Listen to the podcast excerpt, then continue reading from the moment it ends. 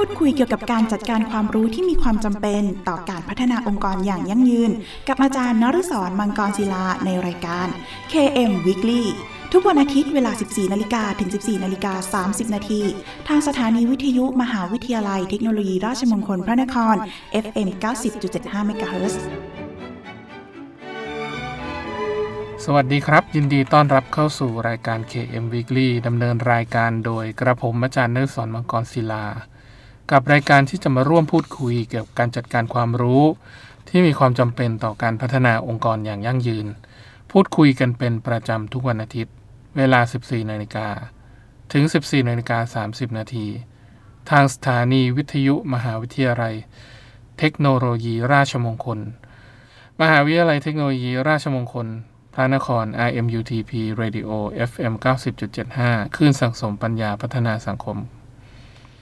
คุณผู้ฟังสามารถรับฟังรายการของเราแบบสดๆ ผ่านทาง FM 90.75 ได้แล้วนะครับ โดยคุณผู้ฟังยังสามารถรับฟังรายการของเราแบบสดๆ ผ่านทางเว็บไซต์พร้อมกันทั่วโลกนะครับ โดยเข้าไปที่เว็บไซต์ radio.imutp.ac.th โดยสามารถฟังได้ทั้งจากคอมพิวเตอร์อุปกรณ์สมาร์ทโฟนได้แล้ววันนี้ครับ นอกจากนี้นะครับ คุณผู้ฟังยังสามารถฝากคำถาม หรือข้อสงสัยต่างๆนะครับ ผ่านทางกระดานสนทนาในเว็บไซต์ของทางสถานีครับ ที่ radio.imutp.ac.th หรือจะโทรศัพท์เข้ามาก็ได้ครับ ที่หมายเลขโทรศัพท์ 02 665 3891 หรือทางโทรสารที่หมายเลข 02 282 5550 รวมทั้งอีเมลของทางสถานีครับ ที่ radio at imutp ac th รือถ้าไม่สะดวกช่องทางใดเลยนะครับ ท่านสามารถเขียนเป็นจดหมาย หรือไปสัญญาบัตรนะครับ เพื่อติชมรายการ โดยเขียนถึงรายการ KM Weekly สถานีวิทยุมหาวิทยาลัยเทคโนโลยี ราชมงคลพระนคร เลขที่ 399 ถนนสามเสนเขตดุสิตกรุงเทพ 10300 และเมื่อทางรายการได้รับข้อคำถามต่างๆ เหล่านั้นแล้วนะครับ จะดำเนินการหาคำตอบมาให้คุณผู้ฟังทันทีครับ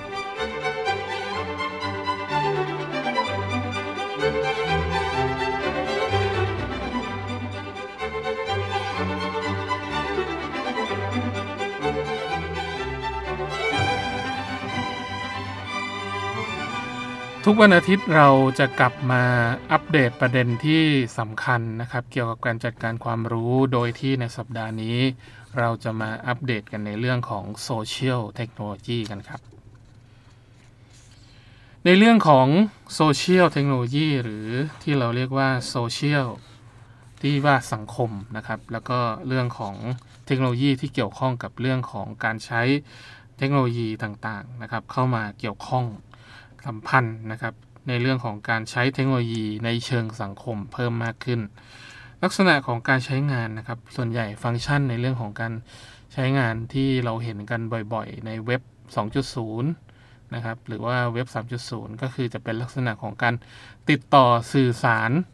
ระหว่างกันนะครับที่เกิดขึ้นในเรื่องของการสนทนาผ่าน SMS MMS นะครับ หรือว่าห้องแชทรูม อะไรต่างๆนะครับผ่านทางอินเทอร์เน็ต หรือว่าเป็นการใช้บริการอินเทอร์เน็ตในกรณีอื่นๆ อย่างเช่นการใช้อีเมลนะครับหรือว่าห้องอประชุม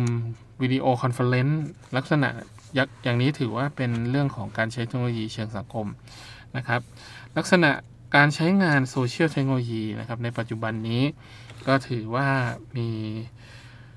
วัตถุประสงค์นะครับที่หลากหลายเพิ่มมากขึ้นนะครับ ไม่ใช่เรื่องของการสื่อสารหรือการสนทนาเพียงอย่างเดียวแล้วนะครับ จะเป็นเรื่องของการใช้ในเชิงการตลาดเพิ่มขึ้นนะครับ ที่เราเรียกว่าโซเชียลคอมเมอร์สหรือที่เรียกว่าสื่อสังคมออนไลน์เชิงพาณิชย์นั่นเองนะครับ เป็นลักษณะของการหาลูกค้าหาเพื่อน หรือคนที่ทำธุรกิจร่วมกันนะครับในกิจกรรมเดียวกัน แล้วก็เรื่องของการทำโฆษณา เรื่องของการทำธุรกิจนะครับ แล้วก็เรื่องการศึกษา โดยส่วนใหญ่เรื่องของการใช้โซเชียลมีเดียเนี่ยก็มีวัตถุประสงค์หลักๆ อยู่แล้วก็คือเรื่องของการแบ่งปันข้อมูลระหว่างกันนะครับ ข้อมูลอะไรที่เราคิดว่าสามารถที่จะใช้ในเรื่องของการแบ่งปันร่วมกันได้ อันนี้ก็ถือว่าเป็นสิ่งที่ดีนะครับ ในเรื่องของการนำเอาความรู้ต่างๆมาแชร์นะครับ แต่อีกกรณีหนึ่งที่เป็น ข้อมูลที่เรียกว่าเฟกนิวหรือว่าข้อมูลที่เป็นข่าวปลอมเนี่ย อันนี้ก็ถือเป็นประเด็นหนึ่งที่เจ้าของสื่อสังคมออนไลน์หลายเจ้านะครับ ไม่ว่าจะเป็น Facebook Line นะครับ หรือว่า Instagram นะครับ แล้วก็ WeChat ในกลุ่มเราเนี้ยก็ถือว่ายังไม่สามารถที่จะเคลียร์ในเรื่องของfake news หรือว่าข่าวปลอมได้นะครับ เพราะเนื่องจากว่าเป็น เป็นอีกส่วนหนึ่งที่ทำให้การทำงานในในเรื่องของเทคโนโลยีเชิงสังคมเนี่ยมันอาจจะลดความน่าเชื่อถือลงไปนะครับ แล้วก็การใช้สื่อสังคมออนไลน์นะครับหลักๆเนี่ยเราก็จะใช้วิธีการในเรื่องของการเข้าถึงนะครับ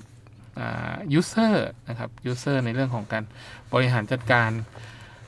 กลุ่มหลักๆนะครับ ก็อย่างเช่นเรื่องของการเข้าร่วม ในกลุ่มนะครับคนที่มีความชอบเหมือนกันนะฮะถ้าผมยกตัวอย่าง ถ้าเป็นเรื่องรถยนต์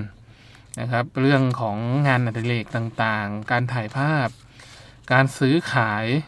สินค้านะครับหรือบริการระหว่างกันณปัจจุบันนี้ถือว่าสามารถลดต้นทุนในหลาย ๆ เรื่องได้นะครับ ซึ่งเรื่องของการใช้โซเชียลมีเดียเนี่ยก็ถือว่าเป็นการใช้เว็บในกลุ่มที่เรียกว่าเว็บ 2.0 ร่วมกับเว็บ 3.0 นะครับ ก็คือจะเป็นลักษณะของการสื่อสารตอบโต้ระหว่างบุคคลนะครับ ที่มีความยืดหยุ่นแล้วก็หลากหลาย เพิ่มมากขึ้นสามารถคุยได้ทั้งแบบกลุ่มแบบเดียวนะครับ แล้วก็มีการแบ่งปันในหน้าฟีดหรือว่าในหน้าวอลของสื่อสารในเรื่องของการสื่อสารสื่อสังคมออนไลน์นะครับ อันนี้ถือว่าเป็นประโยชน์ในเรื่องของการเปลี่ยนแปลงรูปแบบการติดต่อ ที่มีเพิ่มมากขึ้น ก็อาจจะเข้าสู่ในส่วนของเว็บ 4.0 นะครับ โดยรูปแบบของโซเชียลมีเดียนะครับก็จะมีความหลากหลายนะครับที่เกิดขึ้นนะครับอยู่หลายตัวด้วยกันนะครับอย่างเช่นเรื่องของการใช้บล็อกนะครับบล็อกก็คือจะเป็นชื่อที่ย่อมาจากเว็บบล็อกนะครับเว็บบล็อกก็คือจะเป็นลักษณะของการเขียนบันทึกประจำวันนะครับในเรื่องของการใช้ อาอาจจะเป็นการเขียนชีวิตประจำวันของตัวเองนะครับ หรือว่าจะเป็นลักษณะของการใช้วิธีการบรรยายเล่าเรื่องเหตุการณ์ที่ตัวเองได้เจอมานะครับ หรือว่าจะเป็นเรื่องของการให้ความรู้ในประเด็นต่างๆนะครับ เราก็จะใช้บล็อกตัวนี้ในการเผยแพร่ผมขอพูดแทรกไปในอีกส่วนหนึ่งก็คือในเรื่องของ KM ของมหาวิทยาลัย เทคโนโลยีราชมงคลมนครก็มีเว็บ KM Block นะครับที่ใช้ในเรื่องของการเผยแพร่ข้อมูลนะครับเป็นลักษณะของการใช้งานที่ค่อนข้างจะสะดวกสบายนะครับ ก็ใช้ WordPress นะครับเข้าไปในเรื่องของการบริหารจัดการที่เรียกว่า Content Management System นะครับหรือว่าการบริหารจัดการเนื้อหาในเรื่องของการโพสต์ได้ค่อนข้างสะดวกนะครับแล้วก็อีกส่วนหนึ่งนะครับก็เราก็จะรู้จักกันดีในส่วนของการใช้เว็บไซต์วิกิ นะครับวิกิตรงนี้ก็จะเป็นการเผยแพร่ข้อมูลนะครับที่เกี่ยวข้องกับเรื่องของประวัติส่วนตัวนะครับหรือว่าอะไรสิ่งของอะไรต่างๆ ที่เกี่ยวข้องนะครับเหมือนเป็นสารานุกรมออนไลน์นะครับเราสามารถเข้าไปแชร์เข้าไปเพิ่มเนื้อหานะครับข้อประเด็นใดผิดจากความเป็นจริงที่เกิดขึ้นเราสามารถที่จะเข้าไปเพิ่มไปแชร์ได้ อันนี้ก็เป็นประเด็นหนึ่งที่ณปัจจุบันนี้ก็ถือว่า ค่อนข้างให้ความหลากหลายทางความคิดนะครับ บางคนบอกว่าประเด็นในเรื่องของการสื่อสารทางด้านสังคมนะครับ บางครั้งลดในเรื่องของข่าวปลอม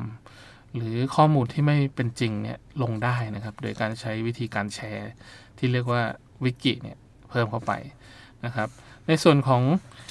อเว็บไซต์ในกลุ่มของโซเชียลเน็ตเวิร์ก นะครับก็จะเป็นเว็บไซต์ในกลุ่มที่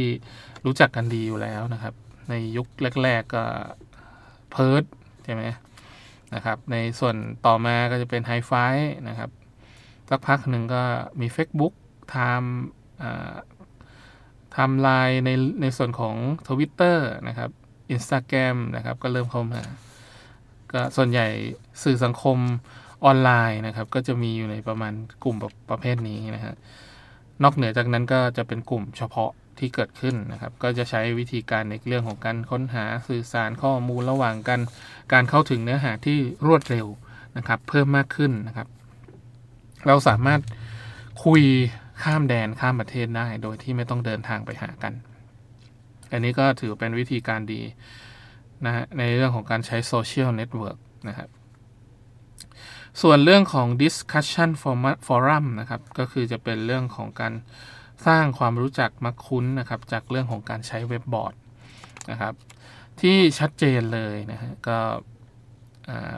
ถ้าเป็นของไทยก็น่าจะเป็นพันทิปนะครับพันทิป .com แล้วก็ฟอรัมหลาย ๆ ฟอรัมนะครับ ที่เกี่ยวข้องกับทางด้านอาหารนะครับ ก็อย่างเช่นเรื่องของการ Starbucks Love เว็บบอร์ด นะครับ อันนี้ก็จะเป็นเว็บบอร์ดสำหรับคนที่รัก Starbucks นะครับ เข้าไปแชร์ประสบการณ์ร่วมกันนะครับ ว่ามีอะไรข้อดีข้อเสียแตกต่างกันยังไงกลยุทธ์ทางการตลาดที่ใช้มีความเหมาะสมหรือไม่นะครับ ก็จะใช้วิธีการในเรื่องของการอภิปรายกันนะครับ ในส่วนของเว็บบอร์ดที่เรียกว่าออนไลน์เว็บบอร์ด นะครับแล้วก็เรื่องของการใช้พอดแคสต์นะครับก็จะเป็นสื่อในเรื่องของรูปของเสียงวิดีโอนะครับใช้เครื่องเล่น MP3 หรือก็เครื่องเล่นที่อยู่ที่บ้านนะครับในเรื่องของการบันทึกเพลงวิดีโอ รายการย้อนหลังต่างๆ อันนี้ก็ถือว่าเป็นส่วนหนึ่งในเรื่องของการเก็บข้อมูลนะครับย้อนหลังที่เกิดขึ้นแล้วก็เอามาใช้อ้างอิงได้ อันนี้ก็เป็นประโยชน์นะครับสำหรับการใช้เทคโนโลยีเชิงสังคม นะครับใช้อ้างอิงในส่วนที่ผ่านมาในประวัติศาสตร์ที่เกิดขึ้นเป็นยังไงบ้างนะครับ ทั้งภาพทั้งวิดีโอทั้งเสียงทั้งเรื่องของเอกสาร แต่ส่วนใหญ่ถ้าเป็นพอดแคสต์ก็จะเป็นเรื่องของเสียงและวิดีโอนะครับ ส่วน web conference นะครับ อันนี้ก็จะเป็นการใช้ voice over IP นะครับก็จะเป็นลักษณะของการสื่อสารระยะทางไกลนะครับ มีทั้งวิดีโอ มีเรื่องของการใช้เสียง นะครับพูดคุยกันแบบเรียลไทม์นะครับข้ามประเทศอย่างเช่นคุยจากประเทศไทยไปต่างประเทศ แต่ณปัจจุบันนี้เรื่องของการใช้ web conference เนี่ยอาจจะมีน้อยลงละเพราะเนื่องจากว่ามีเว็บไซต์ หรือโซเชียลเน็ตเวิร์กโซเชียลมีเดียหลายเจ้านะครับ สามารถใช้การไลฟ์สดได้นะครับ แล้วก็อีกกรณีหนึ่งก็คือสามารถคุยตอบโต้กันแบบหนึ่งต่อหนึ่งนะครับ หรือถ้าให้ประหยัดงบเลยก็คือมีการตั้งไอตัวกล้องนะครับ แล้วก็คุยพร้อมกันนะครับแล้วมีการตอบโต้ระหว่างกันนะครับ ตั้งกลุ่มนะครับขึ้นมาในการพูดคุย ก็จะเป็นลักษณะเดียวกับเว็บเว็บคอนเฟอเรนซ์นี่เองนะครับ ส่วน virtual world นะครับ อันนี้ก็จะเป็นเรื่องของการสร้างโลกเสมือน และปัจจุบันนี้มีเทคโนโลยีหลายตัวนะครับ มี AR VR นะครับ virtual reality นะครับ หรือว่า augmented reality นะครับ ที่ใช้ในเรื่องของการสแกนตัวเล่มหนังสือนะครับ หรือส่วนต่างๆที่เราจะฝังโค้ดของ AR หรือว่า VR ลงไปนะครับ เทคโนโลยี VR นี่ก็เหมาะสำหรับคนที่ต้องการเข้าไปอยู่โลกเสมือนเพื่อฝึกซ้อมหรือฝึกปฏิบัติอะไรสักอย่างหนึ่ง อันนี้ก็ถือเป็นประโยชน์ในเชิงสังคมนะครับ อย่างเช่นเรื่องของการเก็บกู้ระเบิด เรื่องของการช่วยเหลือคนที่มีภาวะในหัวใจล้มเหลวทำอย่างไรนะครับ อันนี้ก็จะเป็นวิธีการในเรื่องของการใช้ Water World ส่วนเรื่องของการเปลี่ยนแปลงทางด้านธุรกิจนะครับ เดี๋ยวผมจะพูดกันในช่วงที่ 2 นะครับ รับฟังเพลงเพราะๆจากทางรายการ KM Weekly สักครู่ครับ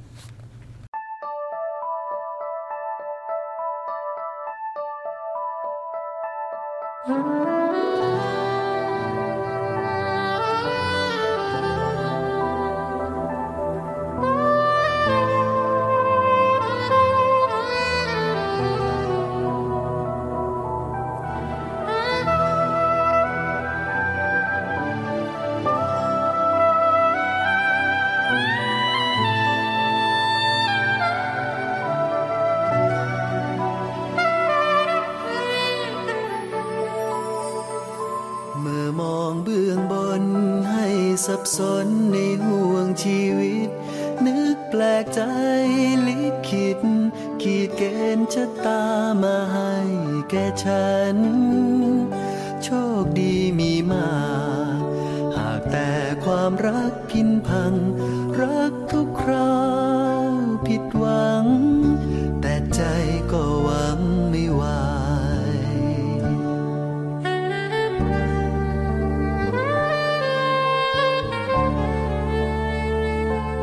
หนึ่งคนหนึ่งความรักไม่น่าจะยาก ตั้งหาที่ผลักความรักมาลาย ชีวิตต้องสู้ อยู่อย่างหัวใจสลาย อย่างคนที่สังกตาย มันหมดความหมายไปทุกนาที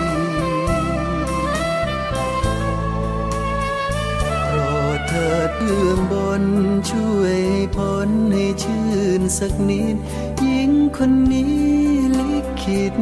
ขีดนำชักมาแล้วอย่าพาหนีหวังเธอสุดท้าย ปิดฉากช่วยชุบชีวีขอสมใจชาตินี้ราณีเถิดหน้าเบื้อ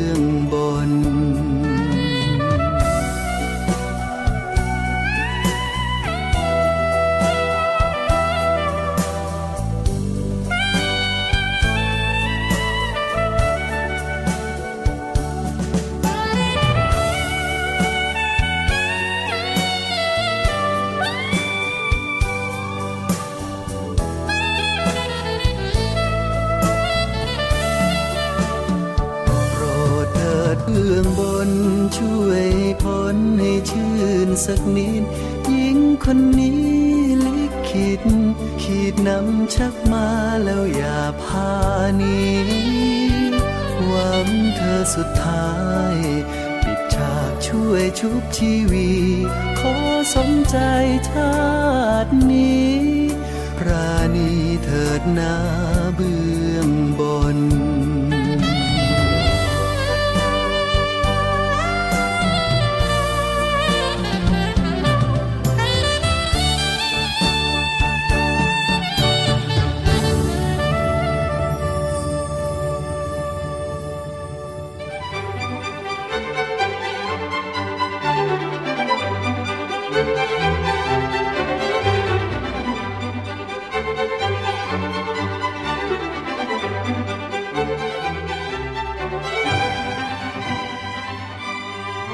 เข้าสู่ช่วงที่ 2 กับรายการ KM Weekly โดยกับผมอาจารย์นักสอนมังกรศิลานะครับ โดยที่ในช่วงที่ 2 นี้จะเป็นเรื่องของการเปลี่ยนแปลงทางธุรกิจโดยการใช้โซเชียลมีเดียกันครับ ในเรื่องของการโฆษณาสินค้าและบริการในอดีตที่ผ่านมา แน่นอนว่าในสื่อยุคเก่าที่เราเคยเห็นนะครับ ไม่ว่าจะเป็นวิทยุ หนังสือพิมพ์ วิดีโอ นิตยสารหรือสื่ออื่นๆนะครับ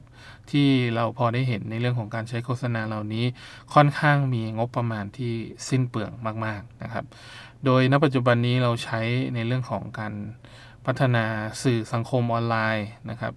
เชิงพาณิชย์เพิ่มมากขึ้นนะครับ แล้วก็เจ้าของสื่อเหล่านี้นะครับก็มีเรื่องของการกระตุ้นนะครับ หรือว่าการบูตในเรื่องของการทำโฆษณาผ่าน สื่อสังคมออนไลน์ของเขานะครับ โดยฐานลูกค้าผู้ใช้ของ Facebook เนี่ย ถือว่าเป็นอันดับหนึ่งนะครับ จากาประชากรทั่วโลก 7,000 กว่าล้านคน มี Account ของ Facebook อยู่ประมาณ 2,500 ล้าน เกือบ 3,000 ล้านคนแล้วนะครับ อันนี้ถือว่าเป็นกลุ่มในเรื่องของการสื่อสารที่ใช้เทคโนโลยีเชิงสังคมค่อนข้างใหญ่มากนะครับ เทคโนโลยีที่ผมพอได้ทราบมาที่ทางมาร์คซักเคอร์เบิร์กจะทำต่อไปนะครับ คือไปหากลุ่มผู้ใช้ในพื้นที่ห่างไกลนะครับ ที่เรียกว่าในพื้นที่ที่ไม่สามารถเข้าถึงอินเทอร์เน็ตได้นะครับ ก็จะใช้วิธีการบินโดรนเข้าไปนะครับ ในการกระจายสัญญาณอินเทอร์เน็ตนะครับ บางครั้งอาจจะให้ แม้กระทั่งเรื่องของการใช้มือถือด้วยนะครับ ให้มีการสมัครเข้าไปนะครับ จากสักพักหนึ่งก็จะมีเรื่องของการโฆษณาเรื่องของการอะไรต่างๆ เข้าไปฝึกสอนฝึกซ้อมนะครับ ให้คนในพื้นที่สามารถใช้สื่อสังคมออนไลน์ประเภทนี้ได้นะฮะอันนี้ก็ถือว่าเป็นข้อดีอย่างหนึ่งนะครับ ในเรื่องของการรักษาฐานลูกค้าเดิม แล้วก็เพิ่มฐานลูกค้าใหม่ อันนี้เป็นสิ่งที่ ค่อนข้างจะชัดเจนในเรื่องของการเปลี่ยนแปลงในเชิงธุรกิจนะครับ แล้วก็ประเด็นหลายประเด็นที่ผมอยากจะพูดในเรื่องของการเปลี่ยนแปลงนะครับ อย่างเช่นเรื่องของ Data Mining นะครับ เรื่องของการเก็บข้อมูลในส่วนของ Facebook เนี่ย ผมคิดว่า 3,000 ล้านคนที่อยู่ทั่วโลก พฤติกรรมผู้บริโภคที่เกิดขึ้นนับ หมื่นหมื่นล้านเลคคอร์ดนะครับในเรื่องของการบันทึกข้อมูลลงไปในโซเชียลมีเดียไม่ว่าจะเป็นเรื่องของการบ่นหาสินค้า ในเรื่องของอพฤติกรรมการใช้ชีวิต เรื่องของการถ่ายรูปกินอาหารลงไปต่างๆ เหล่านี้นะครับสื่อสังคมออนไลน์ทั้งหมด แต่ที่โดดเด่นก็คือเรื่องของการใช้ Facebook นะครับ Facebook จะเก็บข้อมูลที่เป็นข้อมูลสำคัญทั้งหมดในเชิงการตลาดนะครับ แล้วนำมาวิเคราะห์เทรนด์ในอนาคตนะครับ แล้วก็ทำให้ทุกคนเนี่ยสามารถรับรู้ได้ว่าในเรื่องของการใช้โซเชียลมีเดียเนี่ยมีประโยชน์อย่างไรนะครับ แล้วเขาจะกระตุ้นผ่านการใช้นะครับที่เรียกว่าบูตแอดนะครับเข้ามานะครับ ถ้าใครสนใจเรื่องของการยิงแอดใน Facebook ให้ตรงเป้าหมาย สมัครใช้บริการขั้นต่ำ200 ถึง 900 รวมไปถึงการคัดครทีเลียหรือว่าข้อจำกัดอะไรต่างๆ ที่เราคิดว่าเราสามารถส่งได้ตรงเป้าหมายที่สุด มันก็จะมีราคาค่างวดนะครับ ที่แตกต่างกันไปนะครับ ที่ Facebook ได้กำหนดเอาไว้ อันนี้ถือว่าเป็นเรื่องของการปรับตัวในเชิงธุรกิจที่ค่อนข้างเด่นชัดนะครับ แล้วก็เป็นเรื่องของการ กระตุ้นในกลุ่ม การใช้งานที่ค่อนข้างจะแตกต่างนะครับ หลายส่วนด้วยกันนะครับ ณ ปัจจุบันนี้ก็มีเรื่องของการใช้เพื่ออรักษาสุขภาพนะครับ ส่งเสริมการออกกำลังกายนะครับ หรือว่าเรื่องของการลงคลิปเพื่อสอนวิธีการควบคุมอาหาร เรื่องของการออกกำลังกายนะครับ หรือว่าเป็นเรื่องของการลดปัญหาอาชญากรรม แล้วก็วิธีการในเรื่องของการ แสดงข้อมูลที่เป็นจริงระหว่างกันนะครับ แล้วก็เรื่องของการเลือกใช้โซเชียลมีเดียที่เหมาะสมนะครับในรูปแบบของอในส่วนบุคคลเนี่ยก็แน่นอนว่าเรื่องของการนำเสนอขายสินค้า ควรเป็นสินค้าที่ไม่ละเมิดลิขสิทธิ์นะครับ อันนี้ผมขอย้ำว่าเป็นสิ่งที่ไม่ควรอย่างยิ่งในเรื่องของการทำ Facebook นะครับหรือการแชร์ข้อมูล หรือการทำ Facebook ไลฟ์ นะครับ อันนี้ก็เป็นประเด็นหนึ่งที่ค่อนข้างจะเจอกันบ่อยในประเทศไทยนะครับ ก็มีตัวแทนจากลิขสิทธิ์หลายเจ้านะครับ ในประเทศไทยที่ตอนนี้มีเรื่องของการจับลิขสิทธิ์ในประเทศนะครับ มีการล่อซื้อนะครับ เหล่านี้ถือเป็นปัญหาอย่างหนึ่งนะครับ ที่ค่อนข้างจะชัดเจนในประเทศไทยนะครับ แล้วก็มีบางประเทศที่อย่างสหรัฐนะครับ หรือ ประเทศในกลุ่ม EU ก็เริ่มมีการแอนตี้นะครับ ในเรื่องของการนำเข้าสินค้า หรือจะเป็นเรื่องของการความบาดทางเศรษฐกิจนะครับ บางบางส่วนนะครับ เป็นลักษณะของการขึ้นภาษี หรืออะไรก็แล้วแต่นะครับ GSP นะครับที่เกิดขึ้น เหล่านี้ก็มีผลในเรื่องของอคนไทยไม่เข้าใจในเรื่องของลิขสิทธิ์นะครับ ต้องเคารพความคิดของคนที่ทำ เรื่องต่างๆนะครับที่สร้างสรรค์ขึ้นมานะครับไปก๊อปปี้เขามาเราก็ต้องซื้อลิขสิทธิ์ของเขานะครับ อันนี้ก็เป็นประเด็นหนึ่งที่ค่อนข้างจะชัดเจนนะครับ ในเรื่องของการใช้โซเชียลมีเดียต้องเคารพสิทธิ์ในเรื่องของการเผยแพร่ในเรื่องของลิขสิทธิ์ด้วยนะครับ ส่วนความแตกต่างในการใช้โซเชียลมีเดียนะครับเพื่อทางด้านการตลาด นะครับณปัจจุบันนี้เรื่องของการตลาดเนี่ยก็ถือว่าเป็นสิ่งที่ค่อนข้างจะสำคัญมาก ๆนะครับ บางคนก็ให้ความสำคัญในเรื่องของการกระตุ้นผ่านการซื้อนะครับเรื่องของการยิงแอดหรือว่าโฆษณาเนี่ยค่อนข้างเยอะนะครับ แต่บางครั้งก็ไม่ได้ผลนะครับ บางครั้งก็มีวิธีการควบคุมการสนับสนุนในเรื่องของการสร้างไวรัลคลิปนะครับ ก็คล้ายๆเป็นลักษณะของคลิปที่ ทำให้เกิดการพูดถึงนะครับบ่อยๆ แล้วก็เป็นประเด็นหนึ่งที่ทำให้เข้าถึงได้ง่ายนะครับ เป็นที่รู้จักเป็นการสร้างแบรนด์หรือตราสัญลักษณ์ที่เกิดขึ้นทำให้ทุกคนได้จดจำนะครับอย่างเช่น ถ้าผมยกเคสในเรื่องของยูทูบเบอร์นะครับ อย่างบี้เดอะสกาเงี้ยทุกคนก็จะจำภาพลักษณ์แรกนั้นของเขาก็คือจะเป็นคนที่ก๊อปปี้ ในเรื่องของการร้องเพลง cover dance นะครับที่เกิดขึ้น จากนั้นก็มีการตั้งบริษัทเพื่อแตกรายการต่างๆ ประเภทต่างๆ ออกมาค่อนข้างเยอะมากนะครับ อันนี้ถือว่าเป็นการใช้โซเชียลมีเดียในกลุ่ม YouTube เนี่ยค่อนข้างชัดเจนมาก ถือว่าเป็น content creator ที่เบอร์หนึ่งของประเทศนะฮะที่ใช้โซเชียลมีเดียได้ค่อนข้างดีมากนะครับ แล้วก็คุณสมบัติทางด้านการตลาดอีกตัวหนึ่งที่จะเป็นไปได้ก็คือเรื่องของการใช้สื่อสังคมออนไลน์นะครับ ที่สามารถเข้าไปค้นหาใน Search Engine แล้วเจออยู่ในอันดับต้น ๆ ได้นะครับ บางคนอาจจะไม่ต้องซื้อตำแหน่งระดับต้นๆนะครับ แต่ก็ใช้วิธีการในเรื่องของการกระตุ้นนะครับ ให้ Spider เนี่ยเข้าไปอ่าน Spider ของ Google จะเข้าไปอ่านนะครับ หรือทำการบันทึก ข้อมูลต่างๆ ในเว็บไซต์นะครับ เว็บไซต์ไหนสร้างด้วยวิดีโอค่อนข้างเยอะเนี่ยส่วนใหญ่จะไม่ค่อยได้เจอนะครับ จะต้องมีคำค้นหรือว่า keyword ที่สำคัญ ติดอยู่ในเว็บไซต์นั้นด้วยนะครับ หรือว่าจะเป็นส่วนที่เกี่ยวข้องกับในส่วนของโซเชียลมีเดียเราก็จะต้องมีคำค้นที่ชัดเจนนะครับ อย่างเช่นเราจะขายสบู่ เราก็ต้องมีคำว่าสบู่อยู่ในนั้นด้วยนะครับ อันนี้ก็จะเป็นวิธีการหนึ่งที่เกี่ยวข้องกับเรื่องของการ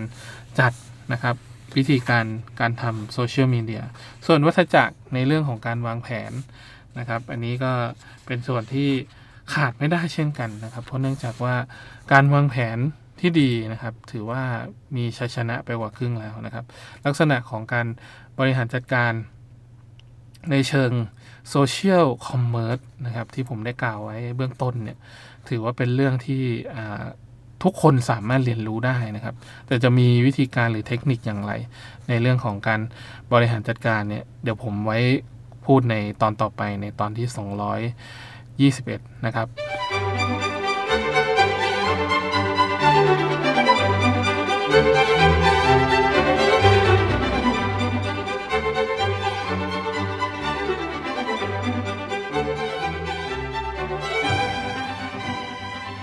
มาถึงช่วงสุดท้ายของรายการแล้วนะครับ คุณผู้ฟังสามารถ